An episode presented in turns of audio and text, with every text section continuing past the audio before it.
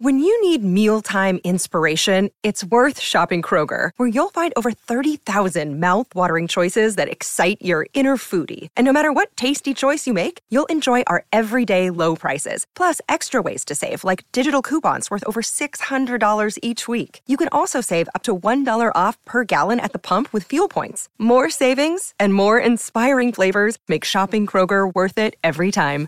Kroger, fresh for everyone. Fuel restrictions apply. Look, Bumble knows you're exhausted by dating. All the must not take yourself too seriously and 6 1 since that matters. And what do I even say other than hey? well, that's why they're introducing an all new Bumble with exciting features to make compatibility easier, starting the chat better, and dating safer. They've changed, so you don't have to. Download the new Bumble now. Families have a lot going on. Let OLLY help manage the mental load with new cognitive help supplements for everyone four and up, like delicious Lolly Focus Pops or Lolly Mellow Pops for kids. And for parents, try three new Brainy Chews to help you focus, chill out, or get energized. Find these cognitive health buddies for the whole fam at olly.com. That's O L L Y.com. These statements have not been evaluated by the Food and Drug Administration. This product is not intended to diagnose, treat, cure, or prevent any disease. Welcome to the New Books Network. Ah, hello, everybody. Welcome again to New Books in History, a channel of the New Books Network. My name is Jeannette Cockroft, and I am the host of this channel. Today, I will be talking with Shelley Fraser Mickle, the author of White House Wild Child. Please welcome Shelley Fraser Mickle to the program. Welcome, Shelley. Oh, thank you. It's an honor and privilege to be here. I've been looking so forward to this to talk to a political scientist and a historian. Uh, this is going to be so much fun. Oh, they're they're always fun. Um, why don't Why don't you tell us a little bit about yourself? Sure. Yeah. Uh, when I was five years old, my grandmother used to come and spend long visits with us because she lost her husband in the flu em- epidemic of uh, 1918. So she was a lonely widow, but they gave her the job of uh, making me behave. And my nickname was the uh, Screaming Mimi, which is the name of a World War II bomb. and so my grandmother would um, take me for her to have a nap and she would read to me. And as she read, I was fascinated by this process of what I call the magic of silent language before I could read myself. And uh, I think she was a little bit worried I might be the first woman in our family to go to prison. So she started taking me to Sunday school. And there I heard stories that were older even than my grandmother. So I decided there must be something in stories that we needed. They were like air or water or a good purse. So I decided I was going to be a writer early on at the age of five. And then uh, I know you kind of want me to talk about my education a little bit because I had made that decision and I grew up in a little cotton town in Arkansas and it's the most lovely it was paradise it was not pretty. It was one cotton field after another and dust everywhere. But the most amazing, loving people are there. And I had a childhood very much like Huckleberry Finn. Um, and I was loved, and there were a group of us kids who all had horses, and we named ourselves a posse, and we would parade ourselves down the main street and admire our images in the plate glass windows. And then we would tie up our horses and go in the grocery store and get candy and bubble gum and walk out and say, charge our parents, charge it to our parents. So, what a lovely childhood I had. Of course, we lived with the Jim Crow laws, which uh, prevented me having many friends that I wish today I could have had those experiences. But other than that, it was pretty much um, Huckleberry Finn childhood. So when it came to going to college, because I definitely was passion bitten by to be a writer, I knew about William Faulkner. And I heard that he had won the Nobel Prize for Literature. So I decided to go to the University of Mississippi because he lived next to the campus. And I wrote him a letter. Now, to put this in um, perspective, you have to remember how bold we are when we're 18. We think that we can do anything and we're fearless and sometimes rude. So, anyway, I wrote him a letter and I told him I was coming to the University of Mississippi and if uh, he was ever close by, come over and introduce himself. And then I heard he knew a thing or two about writing, and I was coming there to learn from him. So, very shortly before I arrived on campus, he died. And I took it personally. I thought, gosh, he's gone to great lengths to avoid me. But anyway, I uh, never lost my passion to write. And, uh, but I also wanted to experience everything in life that you can. Uh, one of my great thrills in writing this book about the White House wild child was that T.R. Roosevelt um, always said he took a bite out of life and let it dribble down his chin. And I very much uh, felt that way growing up. I wanted to experience everything. So I married, I had two children, and I wrote on the side. And uh, finally, in 1989, after working years and years on a novel that grew in length to about 600 pages, uh, it made its way into the hands of Louis Rubin, who was the founder of Algonquin. And he wrote me a letter and he said uh, somebody gave me this book and parts of it are the most god awful thing i've ever read. But then other parts i start laughing and i can't stop. And he said here's a check for $300 if you will work with me we might get something that's publishable. So more or less i mean what a great lucky strike for me because i was not connected in new york or any of these publishing or literary society, you know, groups. I knew nobody. I was working and I'm married to a brain surgeon, and that training was long and hard and lonely. So I was raising kids. So anyway, um, my first novel came out, The Queen of October. It's still in print, and because Louis was behind it all, it was a New York Times bestseller, um, notable book, and did really well. Well, I've been a novelist for 50 years because you probably getting the idea I'm pretty old at this point. So to publish a novel today, you have to be cool. And if I was ever cool, it's rubbed off. So about four or five years ago, I decided to, because uh, I can't quit writing. I just, I still want to write as long as my mind holds up. So I wanted to start writing nonfiction and I was I was really attracted to narrative history, is what we call it. And there's a difference between, I guess our listeners, it won't hurt to review this a little bit. Historical fiction is a novel. It's made up. It's a plot, but it's based on historical happenings.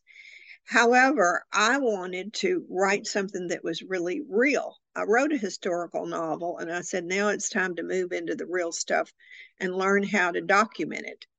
Well, meanwhile, I was a commentator. Uh, they called me up here. I was uh, doing a little storytelling on uh, University of Florida NPR, and uh, national NPR in Washington, D.C. called me up and said, we think you're pretty funny and uh, we like your storytelling. Would you do some for us? So, about six years, I worked for uh, Morning Edition out of uh, Washington, D.C. So, when I started writing, deciding I was going to do nonfiction, I was terrified because I can make up anything. So I knew when I started writing his narrative history, I had to be really careful. So I overdid it. I more or less documented every word I wrote and every sentence, even every word of dialogue. But I, I'm kind of wedded to that now. I've trained myself because out of sheer fear. So I'll tell you how I got the first idea. Uh, my husband and I were batting around ideas of what could I take on as my first nonfiction a uh, project, and he trained under Joe Murray at uh, the Harvard Peter Brigham Hospital Joe Murray eventually was awarded the uh, Nobel Prize for performing the first kidney transplant successfully. So my husband said, Well, you know, that story about Joe would make a pretty good book. So I researched it. I thought surely uh, David McCullough or Walter Isaacson has written about this because the first kidney transplant is considered one of the greatest contributions to humankind in the 20th century. And all of the surgeons involved and the researchers had written their memoirs, but it was like going to grand rounds. Um, I made a C in college zoology. So I told myself if I can digest this complicated medical history and pass it on to me to understand and to my reader, I feel like I would have done something of value, especially because it involves the discovery of the immune system. Because the greatest uh, barrier to the kidney transplant was overcoming rejection. So I researched that. I, I found uh, Joe Murray's children and called them up and asked them if I could write this biography and uh, history and they didn't quite know who I was, but they said, okay, give it a try. so I did, and it's been a great success. And I'll tell my readers Borrowing a Life is the name of the book. And it begins with a horribly burned pilot in which they created a Hail Mary attempt to save his life and borrowed skin from someone who's not related. And that uh, generated the idea of why not uh, borrow transplant organs to save someone's life. So, um, in fact, last year I did a, a, a interview with this uh, new network, New Books Network, with Victoria Phillips in England, and we talked about that book. If any of your listeners want to delve into that, it should be there somewhere. So, on to um, how I got on to Alice Roosevelt and the Roosevelt family and the wild White House Wild Child. In my research for Borrowing Life, I discovered that there were a lot of fictional characters in uh, books that suffered from kidney disease. Charles Dickens had a lot of them. They called it uh, dropsy, the collection of fluid, and he had a lot of uh, characters who were suffering from kidney disease. And then also the uh, historical figures, and one of those was uh, Alice Roosevelt's mother. Uh, Alice Hathaway Lee died when little Alice was only two days old. And she died of Bright's disease, which was diagnosed only when she went into labor. So it was a total shock. And Alice Hathaway Lee died in T.R. Roosevelt's arms. And to make it even worse, his mother died on the same day in the same house, the Roosevelt Mansion near uh, Central Park in Manhattan. And TR, I'll, I'll call him either Teddy or TR throughout this, but what I'm talking about is uh, TR became our president first. He's not to be confused with FDR, uh, Franklin Roosevelt. So Teddy Roosevelt was so devastated that um, he whenever he looked at little Alice, he couldn't look her in the eye or say her name. And over time, Alice interpreted his silence as disapproval. So when I discovered this story, I thought, well, this would be very important to analyze this effect of grief on a child. And I did go to graduate school for a while in psychiatric social work. And I worked on a actually on a Vanderbilt ward for emotionally disturbed children. It's where I met my husband. He was not in the ward, but he, he was in medical school there. So anyway, uh, I had gone to a lot of staffings. And so I had a background in child development, and that really fascinated me to take this story of little Alice um, really she wanted to stick it to her father all of her life to get back at him for not loving her the way she needed. And I think there's a lot here um, to talk about with father's uh, effects on a daughter. And um, I'm suggesting in these interviews that um, I've been to several book clubs, and always in the midst of them, husbands of boyfriends will tiptoe in and steal our snacks and we always wish that they would stay. As uh, you know, a co-ed discussion uh, of a book, it's fun. And this is a book that will appeal. Everybody thinks of Teddy as the Rough Rider, but I can tell you a lot about him that was more than a Rough Rider because uh, I got so um, fascinated with him. I spent too much time researching him, and my editor had to pull me back. In fact, we cut out like a hundred pages of the book. It costs so much today to publish a book, so I'm really honored and fortunate that you know this book got picked up, and even more than that, that I have the privilege of bringing back these extraordinary figures of history for us today to behold and just to be um, fascinated with. And so I want to tell you a little bit about Alice and how she got her wild child name. Absolutely. I am ready. Yeah. So she was uh, so flabbergasted at uh, her father's silence and not being able to really get his attention. He had five other children. She was the first, of course. But I want to paint for you the scene of her arriving by train in Washington, D.C. when she moved into the White House to, to come to move into the White House. And T.R. Roosevelt um, ascended to the presidency because William McKinley was assassinated. And this is one of the echoes. I want to uh, emphasize this. In this book, when you read it, you will see how much of this history we are living today with. Because uh, it's not that it recycles itself, it's that it gives us guidance to where we can understand what's happening and perhaps make better decisions when we know what's gone before. So the minute that um, TR was sent the message that McKinley had died. And, you know, you can't leave that power vacuum longer than an hour or whatever. They rushed him to take the oath of office. And the first thing he burst out with was they, they were not shooting a man, they were shooting government. And that's exactly what's going on today. So it's important that people read this book to understand uh, today a lot about our politics today. So he, um, after that, started carrying his own pistol. And of course, he had Secret Service uh, protection, but it's not like today. And he took upon himself to protect himself. So he went on the train, he picked up Alice at her aunt's house and went to um, Washington, D.C. to move into the White House. So Alice gets off the train. She's 17 years old.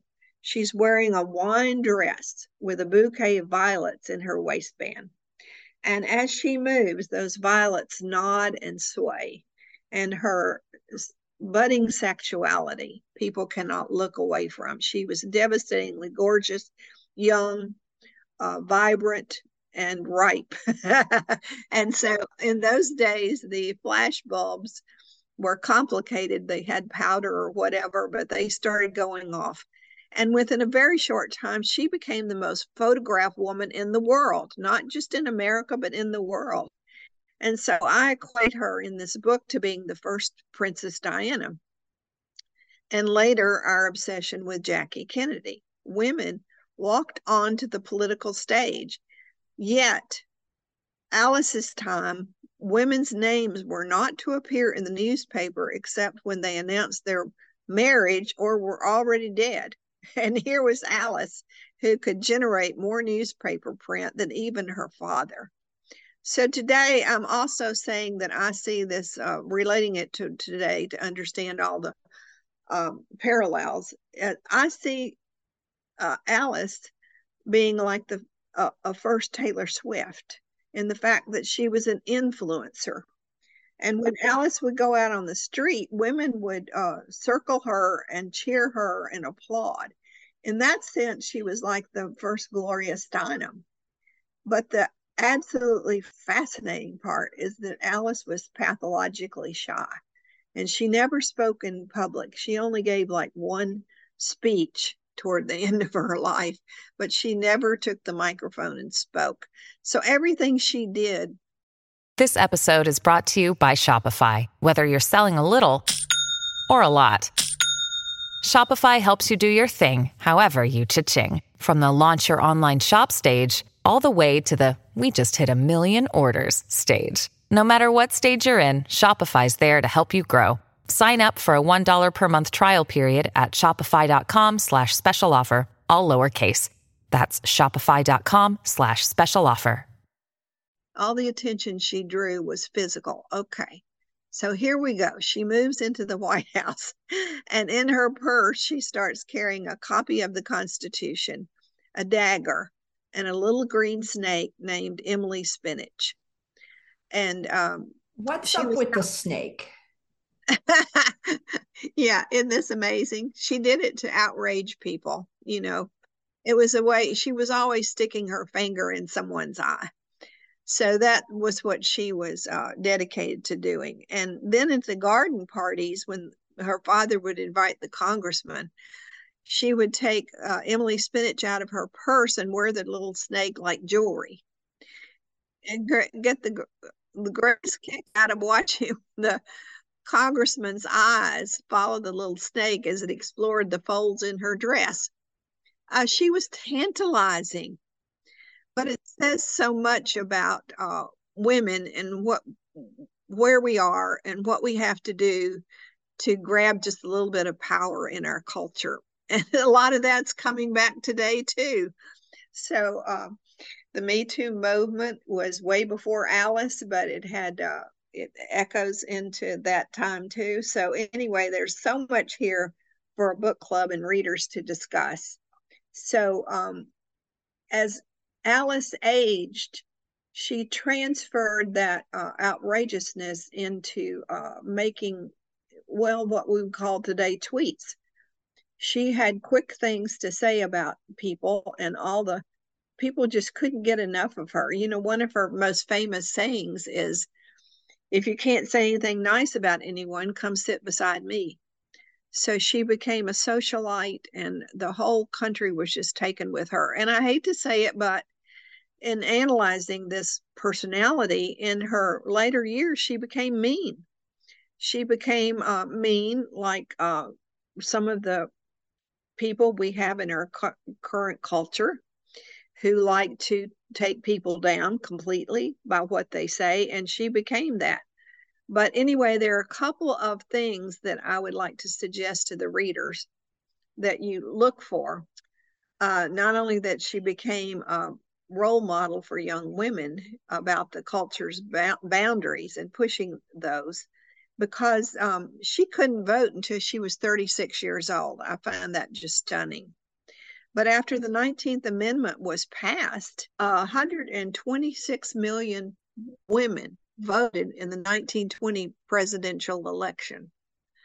And uh, the other thing that I suggest for people to discuss when they read this book is I kind of want to open up a national conversation about fathers and daughters. We talk a lot about fathers and sons, but we've never really had a serious conversation of the effect that fathers have on daughters. Now I've re- I've raised one of each, and I could tell my daughter that she was smart and beautiful, but she wouldn't believe me. It needed to come from a man, and it needed to come first from a father. And so um, that's a great way to uh, look at this book to bring up that conversation because I've had a couple of uh, interview hosts who have been men who are still dating, and one of them really latched onto this theme and it was wonderful because he said I, he could tell almost immediately when he was dating a young woman who'd had a very slim relationship if at all with a father because they were weak and they had l- lack of confidence. And like that old country western song they were looking for love in all the wrong places. So it's a great conversation to have to realize if we want to raise strong women to be strong mothers and uh, contribute to our society, we need to pay attention to what fathers do for them. And uh, of course, a lot of the fathers leave the household and single mothers raise the daughters.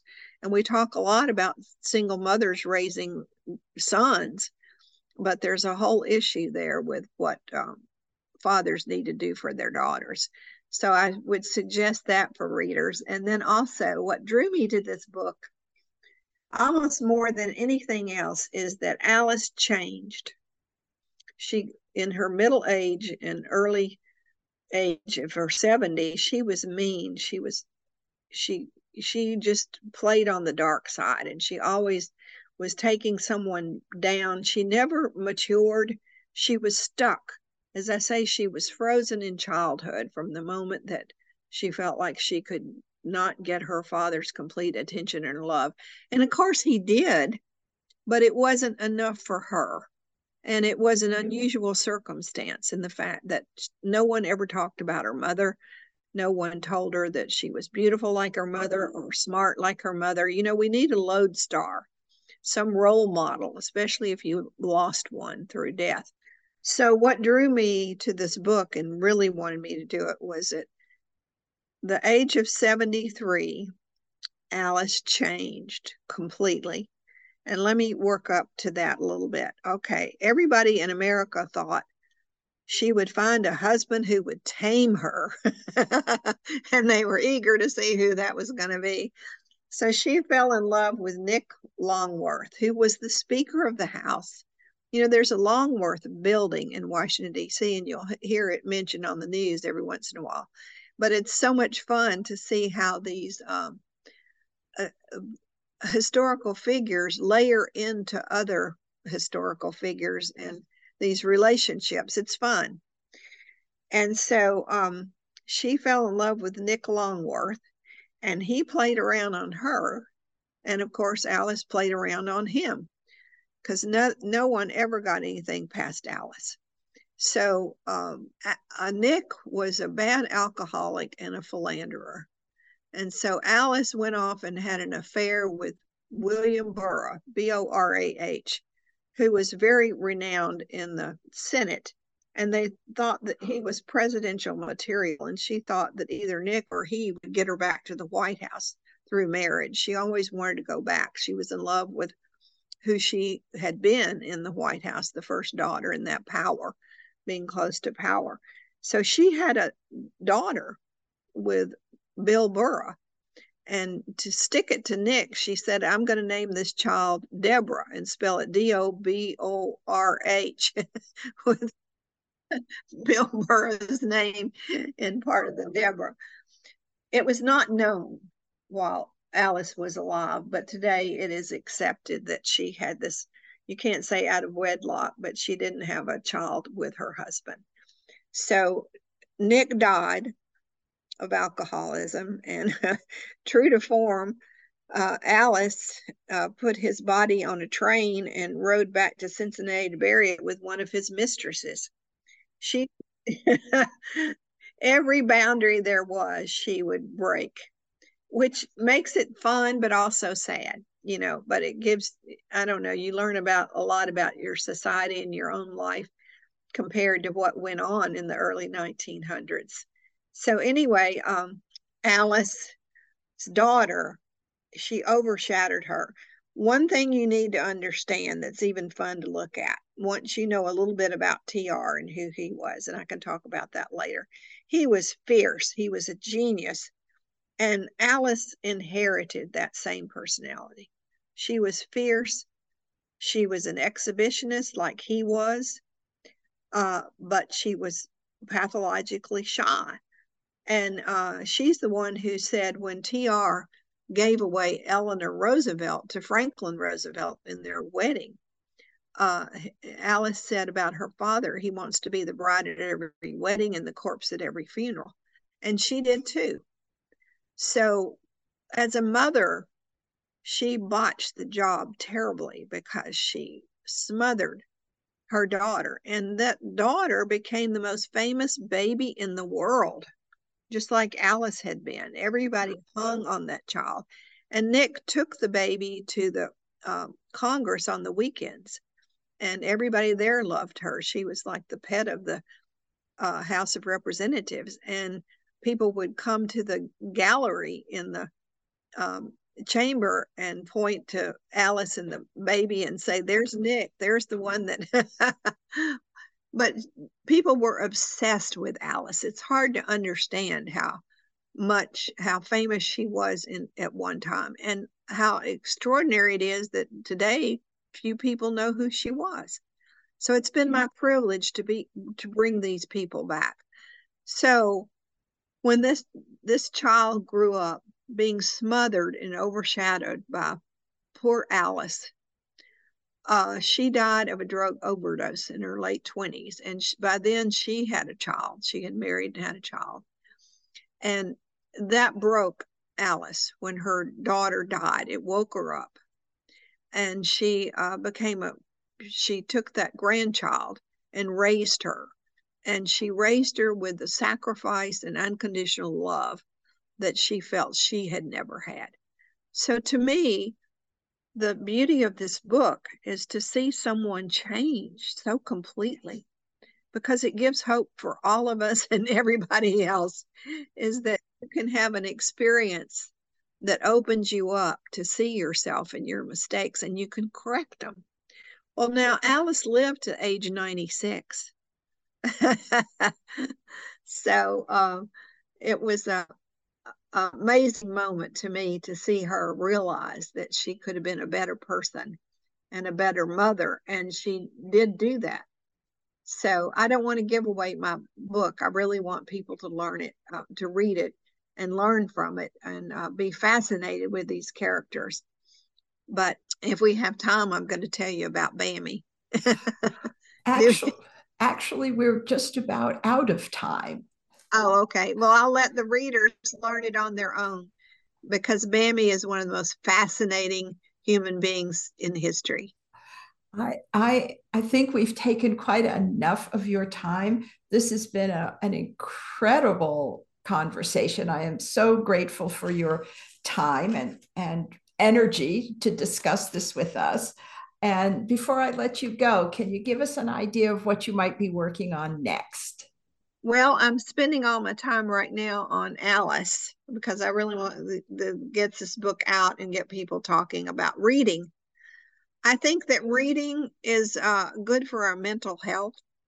I call it the um, magic of silent language, but spending those few minutes with a mind in print from a storyteller is uh, almost like meditation. So I'm encouraging people to read this book. It's not long, it's 250 pages, it's a quick read, and a lot of history is stuffed into it. I talked really fast today, which is unusual for me. And I appreciate your tolerating my Arkansas accent. Not at all. Thank you so much, Shelley, for your time. Happy reading.